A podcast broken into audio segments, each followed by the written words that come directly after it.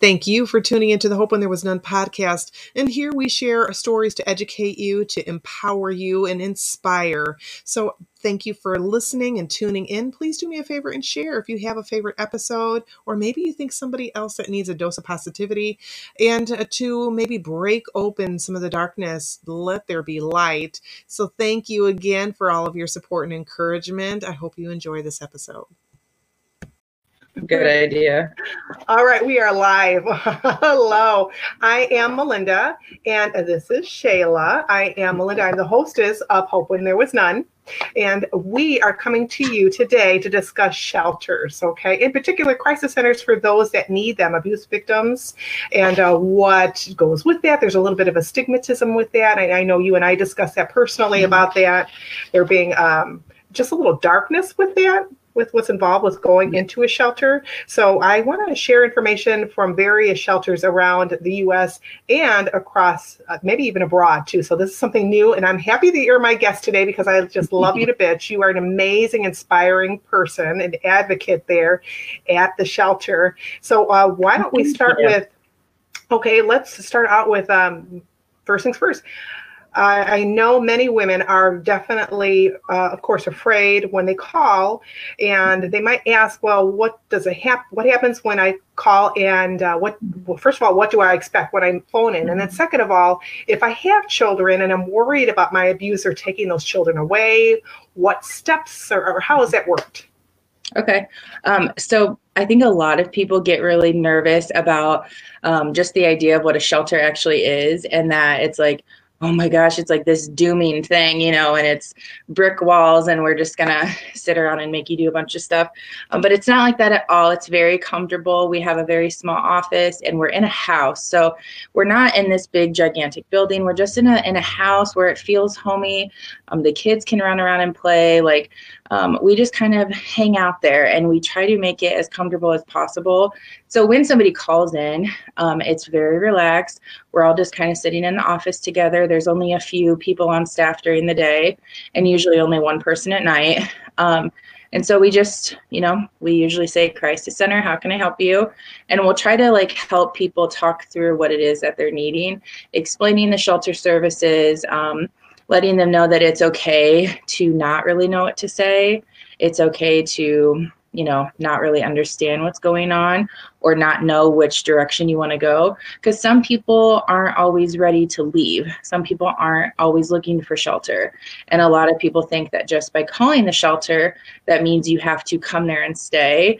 And that's not the case at all. Like we can offer the same services to people outside of the shelter as we can inside of the shelter. So it's very comfortable. Um, kids usually have not a hard time adjusting mm-hmm. other than just the normal like you know why aren't we at home type of thing mm-hmm. but for the most part like we have tons of toys we have you know a tv for them to watch and we just we do things with them to help them feel more relaxed and comfortable and make it more like their home um, but a lot of people when they call women in particular because um, we do service men but most of the time when we get calls from women who have children they will say things like um, you know my abuser my husband will tell me if you leave, you know, I'll keep the kids because DCS will take the kids away. You know, you're taking them out of their out of their home, so that means they're going to take them away. You can't take our kids to a shelter.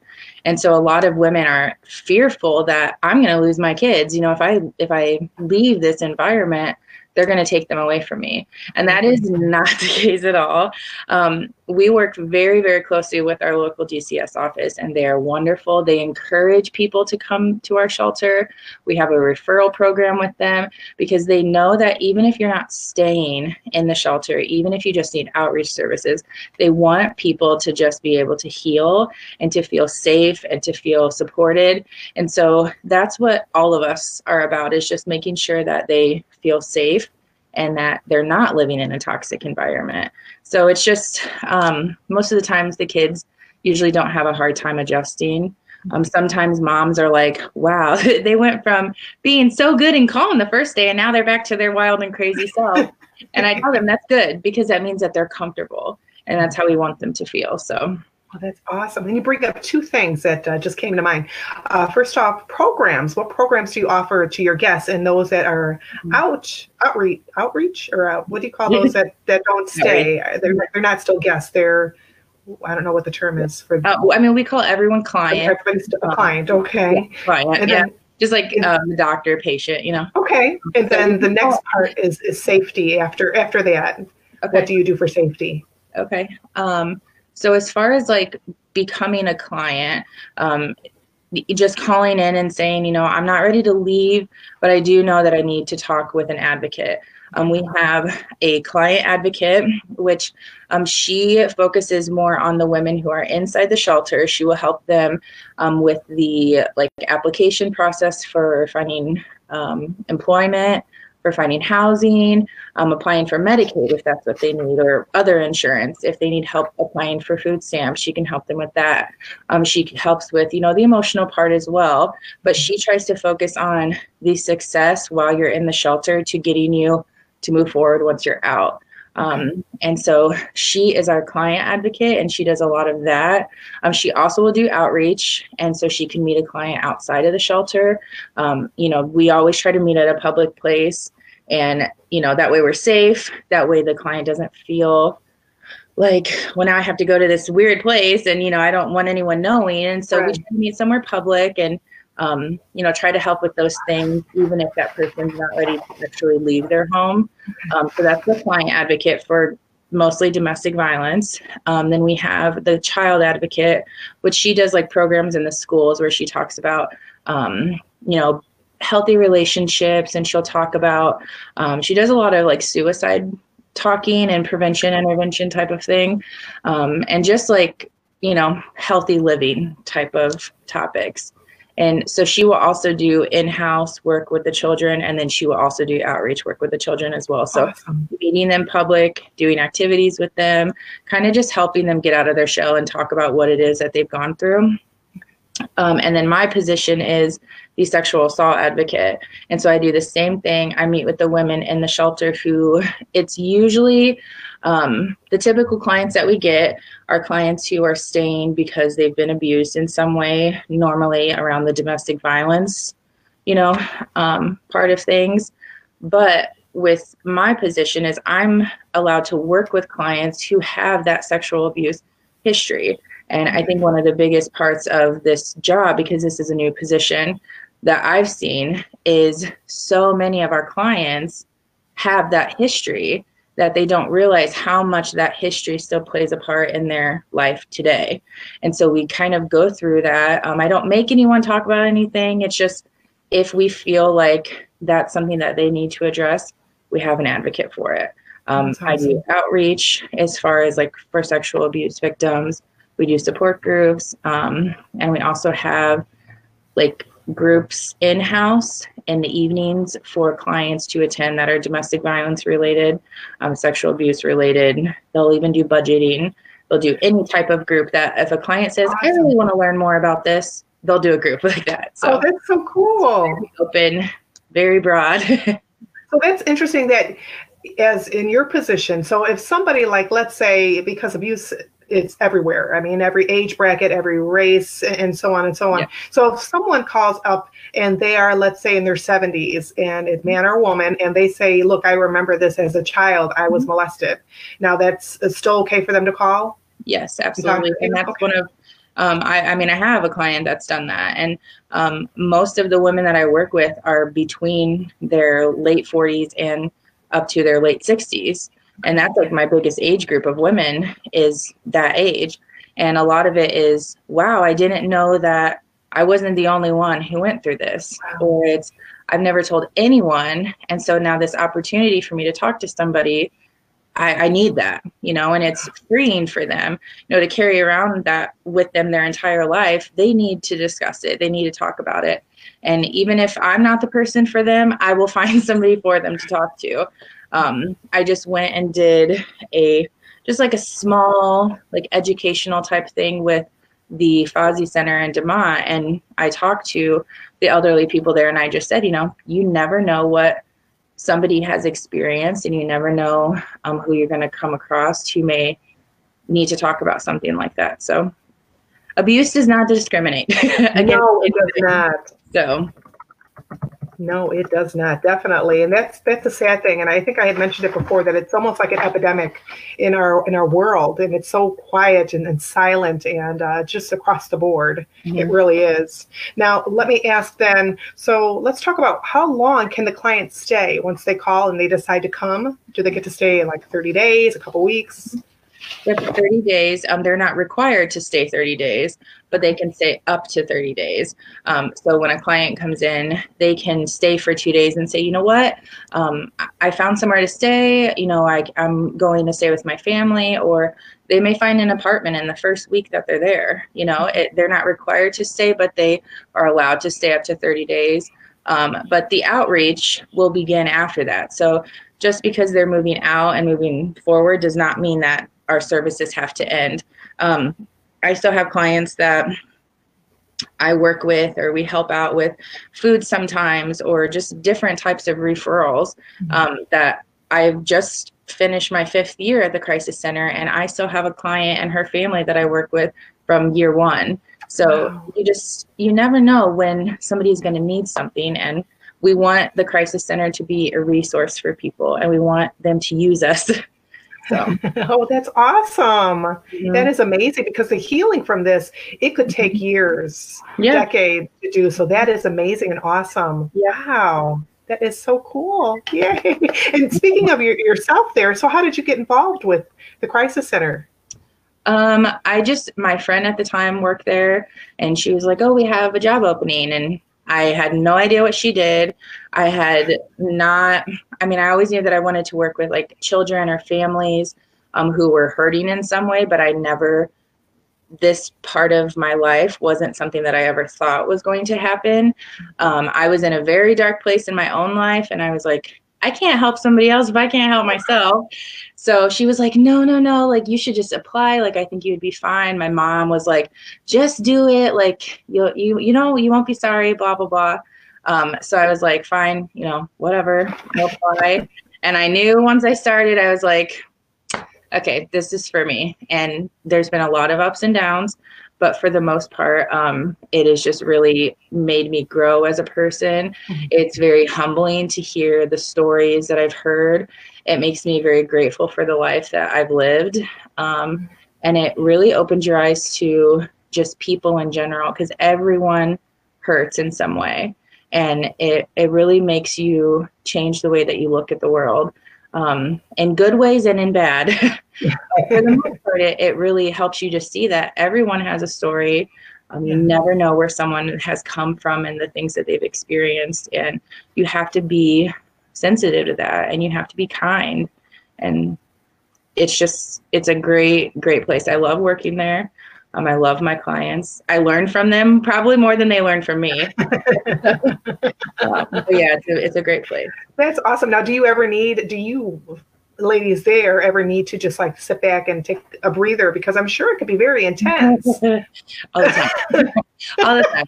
Um, and our boss is so great about that. Um, she, she is one to say, you, if you need time, you take time. Um, she's very much, um, self care centered when it comes to this. Like she knows, you know, from her own experiences that you have to take care of yourself in order to be able to help others.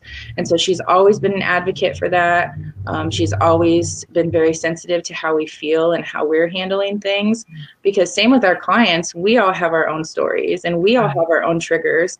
And so we're not in this work because of money or because of you know anything fancy like we're we're doing this job and all of us are because we truly love helping people and just like being there for one another as peers as just another person. And so yeah that's always been something that she's been great about doing. And my coworkers are always like do you need a day? Do you need some time? Because it was a crazy day. So it's you know, we take it day by day oh, okay. So let's let's get back to our clients here. So if our client is a little concerned, again, you you've addressed the children mm-hmm. aspect, but what if they're just scared? So what uh, security measures do you have in force to help protect the, the clients? Um, the biggest thing that we we always advocate for too is we have an amazing amazing police department and you know our city police is amazing and our county police is amazing and they are you know very much advocates for our clients as much as we've seen anyway um, they will they always call for them if they need them right there on the spot. We've had officers call from the scene to place them. Um, and so they've always been really great and non judgmental, and they just been super great about bringing okay. them to us. Um, but with that, when a client does enter, like when they're approved to enter, getting them to the shelter can be sometimes very scary for a person. Mm-hmm. Um, and so the police department agreed years ago, um, like years ago, like a long time ago, um, that if we can get a person approved, that they will escort them to the shelter to make sure that they're not followed, okay. to make sure that um, you know they get there safely and that they don't get lost or you know give up coming because of the fear. And so we have all of our clients go to the police department as long as they're comfortable with that. And then the police will either bring them in their squad car or they will escort them you know, they'll go in and out wherever they need to go and then lead them to the crisis center eventually just to make sure that they're safe. Um, and so a lot of people like that because they're like, okay, I, I'm, I'm, the officer knows I'm here. Um, our officers patrol the shelter all the time. Um, if a client has a concern about their abuser, I will say, well, I will call and I'll tell them and they'll do an extra patrol for a couple weeks and they'll let us know um, there's been times I've gone outside and um, I've seen a creepy car, you know, and I'm like, I don't know what this is, but they've been hanging out here. They're like, okay, we'll be there. They're there right away.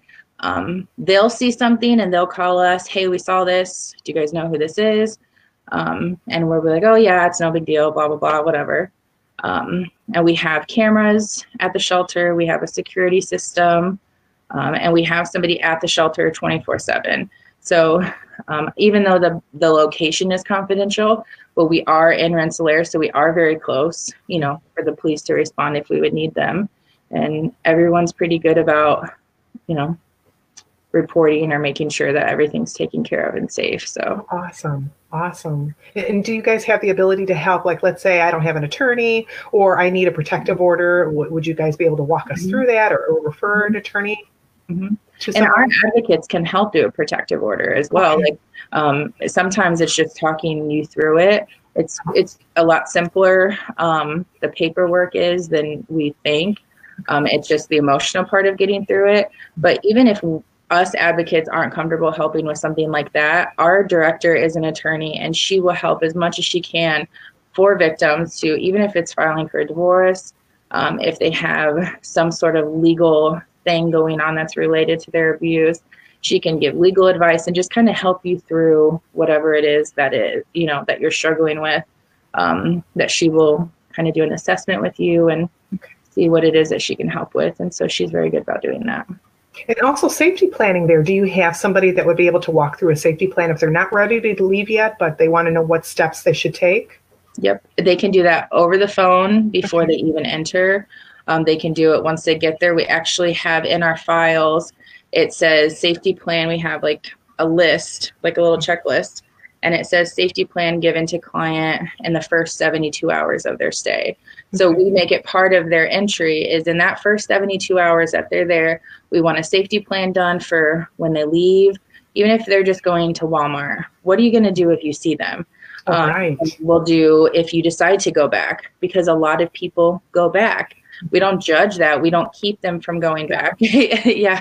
Um, so we tell them, you know, you you are your own person. You never know what kind of situation you may be in. So let's plan for everything. And if they ever want to change their plan, they can change it. That's one of the things that our client advocate does with them. And then we do that again when they exit. And that's for any person who stays there, even if you're a homeless woman staying there, they'll do a safety plan too. Okay. Okay. And is there maybe uh, because I know as myself, when I went to a shelter, I had no job. I was worried about mm-hmm. money. You mentioned financial too. Yeah. Um, so is there like a job search or something that you can help out if someone needs even housing? Is there mm-hmm. some sort of service for that to help somebody along the way? It's so what we kind of do is it's more of a referral. We can help with applications.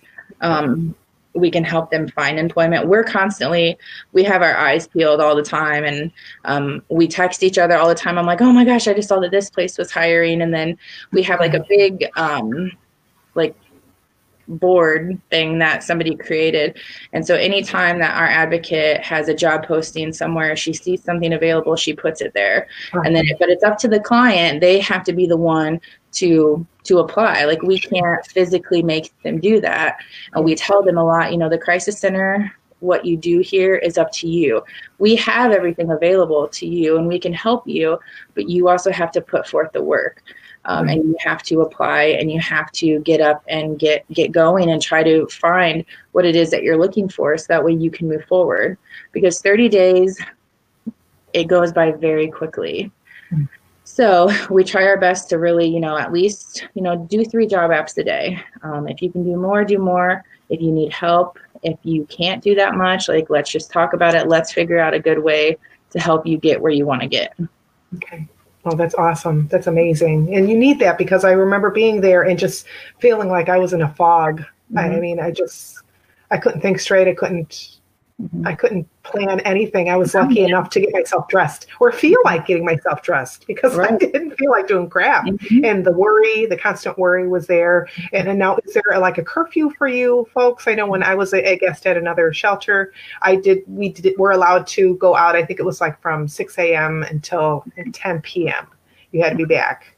Is there something similar? Um, we used to, but it, anymore, it's kind of like, um, a respect thing that we try to have the clients back by by at least midnight, um, and especially depending on the staff working it and depending on the client that's staying there, because um, not every client that comes in has an abuser who is physically threatening to them.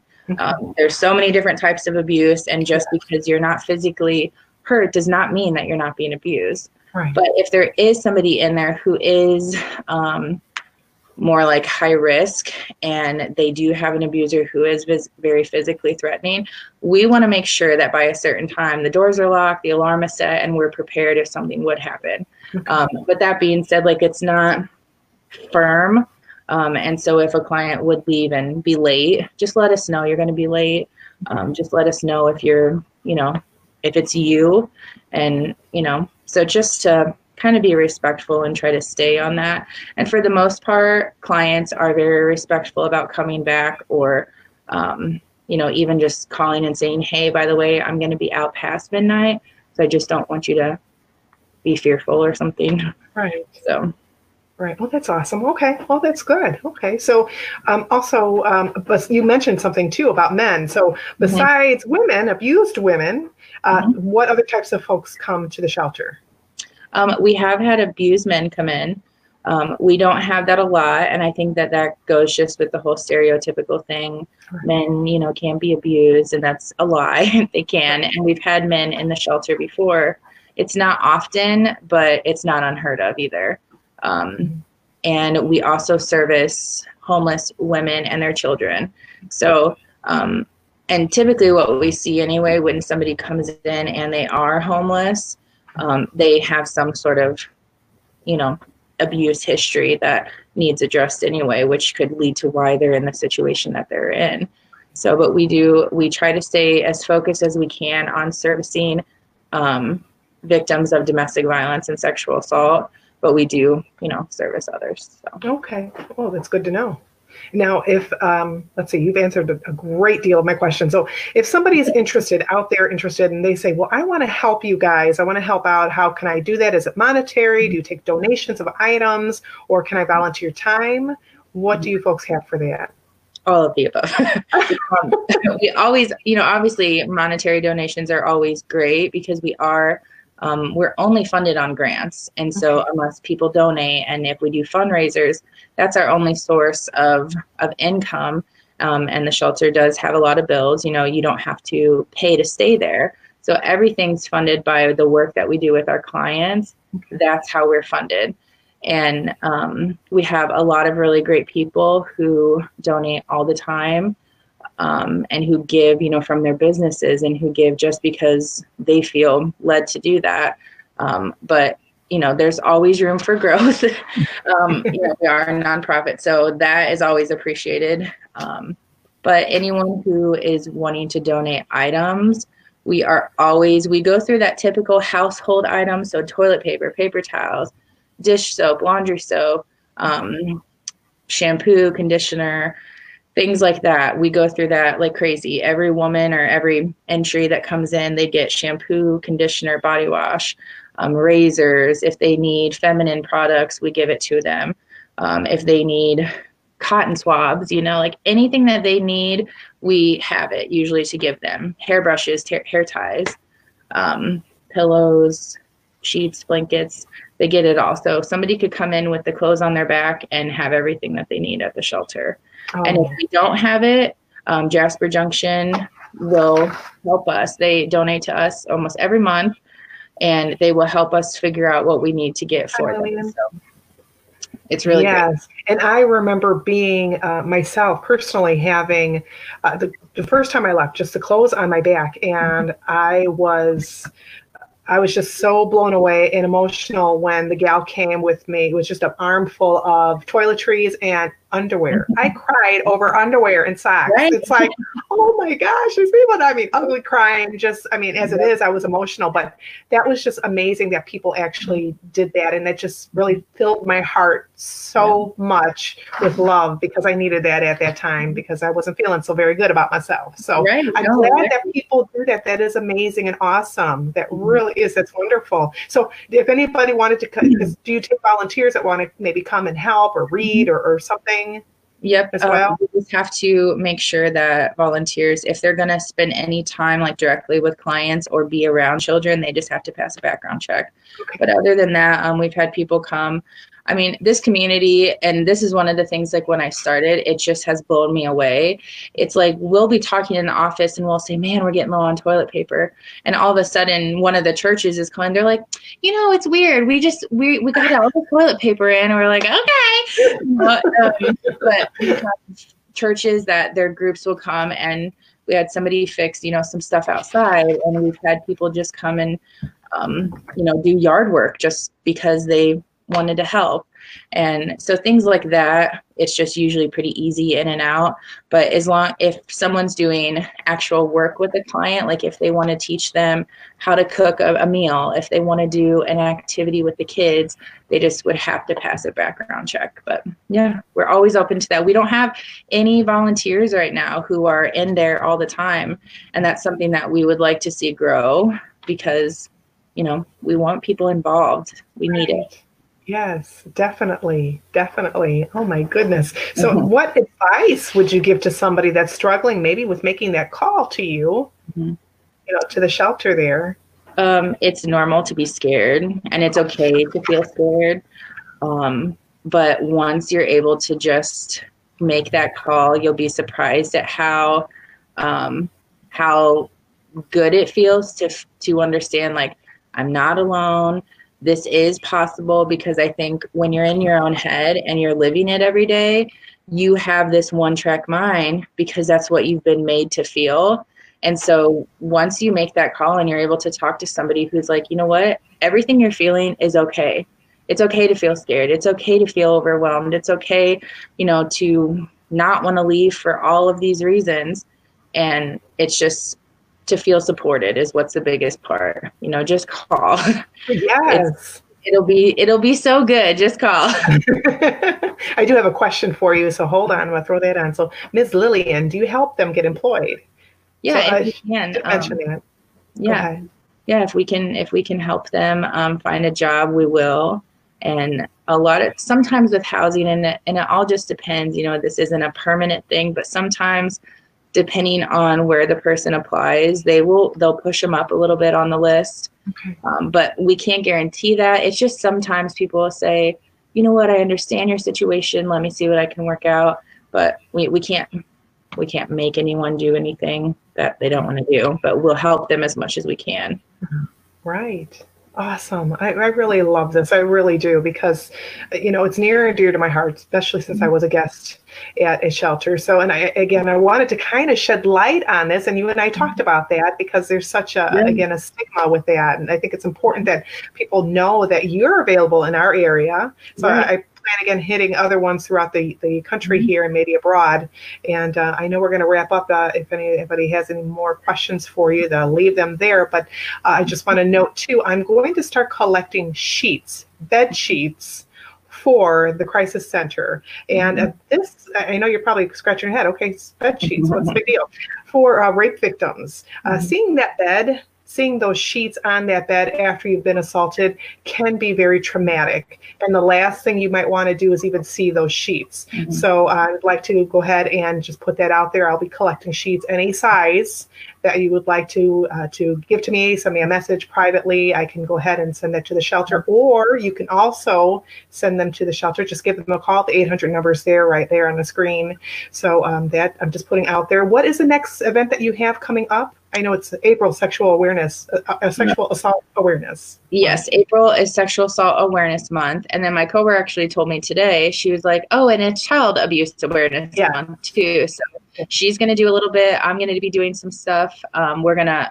I know specifically, I'm going to work with our local SART team, um, which is Sexual Assault Response Team. So it's like other members of the community who work in a professional field, like our our new prosecutor um, people from the hospital. We have our sheriff and our and our new chief, and um, so everyone's on that team to make sure that we can do whatever we can to help victims when they've been hurt. And so um, the thing with the sheet thing is a lot of those people are assaulted by somebody that they know and it's not usually in some strange place. It's not by some crazy person I, that happens but a lot of times it's by somebody that they know or someone that they're in a relationship with.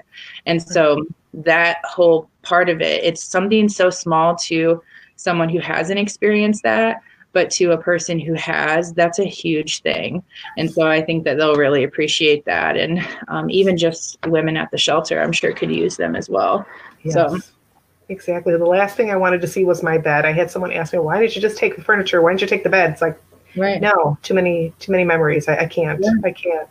Mm. Yes. Oh my goodness. So we're gonna wrap it up, hon. Did you have anything else you wanted to add? Um, no, I mean, I'm always open for questions. Like we're just people working there. Like it's not it's not as scary as it seems. Um, which I mean, everyone has every right to feel scared. I can't imagine what that feels like. But we're always just a phone call away. We can meet you. There's no pressure.